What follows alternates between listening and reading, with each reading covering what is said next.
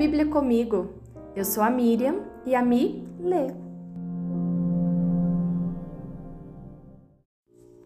Lucas 12 Quando as multidões cresceram a ponto de haver milhares de pessoas atropelando-se e pisando umas nas outras, Jesus concentrou seu ensino nos discípulos, dizendo: Tenham cuidado com o fermento dos fariseus, que é hipocrisia. Virá o dia em que tudo que está encoberto será revelado e tudo que é secreto será divulgado.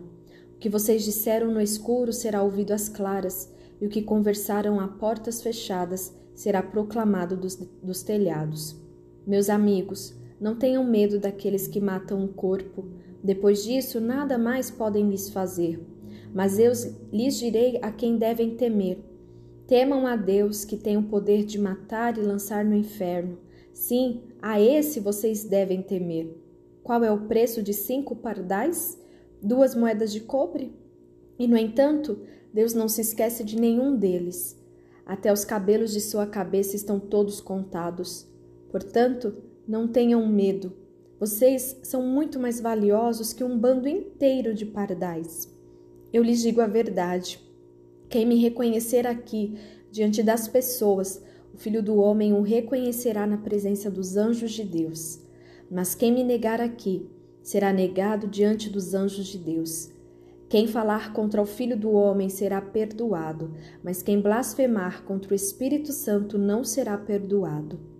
Quando vocês forem julgados nas sinagogas e diante dos governantes e das autoridades, não se preocupem com o modo como se defenderão, nem com o que dirão, pois o Espírito Santo naquele momento lhes dará as palavras certas.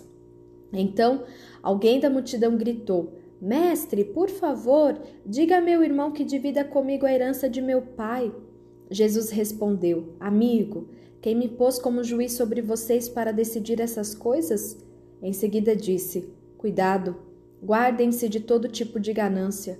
A vida de uma pessoa não é definida pela quantidade de seus bens. Então lhes contou uma parábola. Um homem rico tinha uma propriedade fértil que produziu boas colheitas. Pensou consigo: que devo dizer? O que devo fazer? Não tenho espaço para toda a minha colheita. Por fim, disse: Já sei. Vou derrubar os celeiros e construir outros maiores, assim terei espaço suficiente para todo o meu trigo e meus outros bens. Então direi a mim mesmo: Amigo, você guardou o suficiente para muitos anos. Agora descanse, coma, beba e alegre-se. Mas Deus lhe disse: Louco, você morrerá esta noite. E então quem ficará com o fruto do seu trabalho? Sim, é loucura acumular riquezas terrenas e não ser rico para com Deus. Então, voltando-se para seus discípulos, Jesus disse: Por isso eu lhes digo que não se preocupem com a vida diária, se terão suficiente para comer ou com o corpo, se terão suficiente para vestir. Pois a vida é mais que comida e o corpo é mais que roupa. Observem os corvos, eles não plantam, nem colhem, nem guardam comida em celeiros, pois Deus os alimenta e vocês valem muito mais que qualquer pássaro. Qual de vocês, por mais preocupado que esteja, pode acrescentar ao menos uma hora à sua vida? E se não podem fazer uma coisa tão pequena, de que adianta se preocupar com as maiores? Observem como crescem os lírios, não trabalham nem fazem suas roupas, e no entanto, nem Salomão, em toda sua glória, se vestiu como eles. E se Deus veste com tamanha beleza as flores que hoje estão aqui e amanhã são lançadas ao fogo, não será muito mais generoso com vocês, gente de pequena fé? Não se inquietem com o que comer e o que beber. Não se preocupem com essas coisas, elas ocupam os pensamentos dos pagãos de todo mundo, mas seu Pai já sabe do que vocês precisam. Busquem, acima de tudo, o reino de Deus e todas essas coisas lhes serão dadas. Não tenham medo, pequeno rebanho, pois seu pai tem grande alegria em lhes dar o reino. Vendam seus bens e deem aos necessitados. Com isso, ajuntarão tesouros no céu, e as bolsas no céu não se desgastam, nem se desfazem. Seu tesouro estará seguro, nenhum ladrão o roubará e nenhuma traça o destruirá. Onde seu tesouro estiver, ali também estará seu coração. Estejam vestidos prontos para servir e mantenham suas lâmpadas acesas, como se esperassem o seu senhor voltar do banquete de casamento. Então poderão abrir-lhe a porta e deixá-lo entrar no momento em que ele chegar e bater. Os servos que estiverem prontos, aguardando seu retorno, serão recompensados. Eu lhes digo a verdade. Ele mesmo se vestirá como servo, indicará onde vocês se sentarão e os servirá enquanto estão à mesa. Quer ele venha no meio da noite, quer de madrugada, ele recompensará os servos que estiverem prontos. Entendam isto.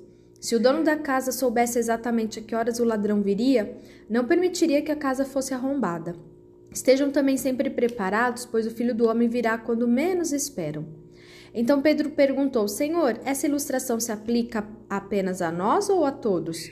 O Senhor respondeu: O servo fiel e sensato é aquele a quem o Senhor encarrega de chefiar os demais servos da casa e alimentá-los. Se o Senhor voltar e constatar que seu servo fez um bom trabalho, eu lhes digo a verdade: ele colocará todos os seus bens sob os cuidados desse servo. Que acontecerá, porém, se o servo pensar: meu senhor não voltará tão cedo e começará a espancar os outros servos a comer e a beber e a se embriagar. O senhor desse servo voltará em dia em que não se espera e em hora que não se conhece. Cortará o servo ao meio e lhe dará o mesmo destino dos incrédulos. O servo que conhece a vontade do seu senhor e não se prepara nem segue as instruções dele será duramente castigado. Mas aquele que não a conhece e faz algo errado, será castigado com menos severidade. A quem muito foi dado, muito será pedido. A quem muito foi confiado, ainda mais será exigido. Eu vim para incendiar a terra e gostaria que já estivesse em chamas. No entanto, tenho de passar por um batismo e estou angustiado até que ele se realize. Vocês pensam que vim trazer paz à terra? Não, eu vim causar divisão. De agora em diante, nenhuma mesma casa, cinco, numa mesma casa, cinco pessoas estarão divididas. Três contra duas e duas contra três. O pai ficará contra o filho, o filho contra o pai, a mãe contra a filha, a filha contra a mãe, a sogra contra a nora e a nora contra a sogra. Então Jesus se voltou para a multidão e disse: Quando vocês veem nuvens se formando no oeste, dizem vai chover. E tem razão. Quando sopra o vento sul, dizem hoje vai fazer calor, e assim ocorre. Hipócritas sabem interpretar as condições do tempo na terra e no céu, mas não sabem interpretar o tempo presente. Por que não decidem por si mesmos o que é certo? Quando você e seu adversário estiverem a caminho do tribunal, procurem acertar as diferenças antes de chegar lá. Do contrário, você pode ser que o acusador o entregue ao juiz e o juiz a um oficial que o lançará na prisão. Eu lhe digo: você não será solto enquanto não tiver pago até o último centavo.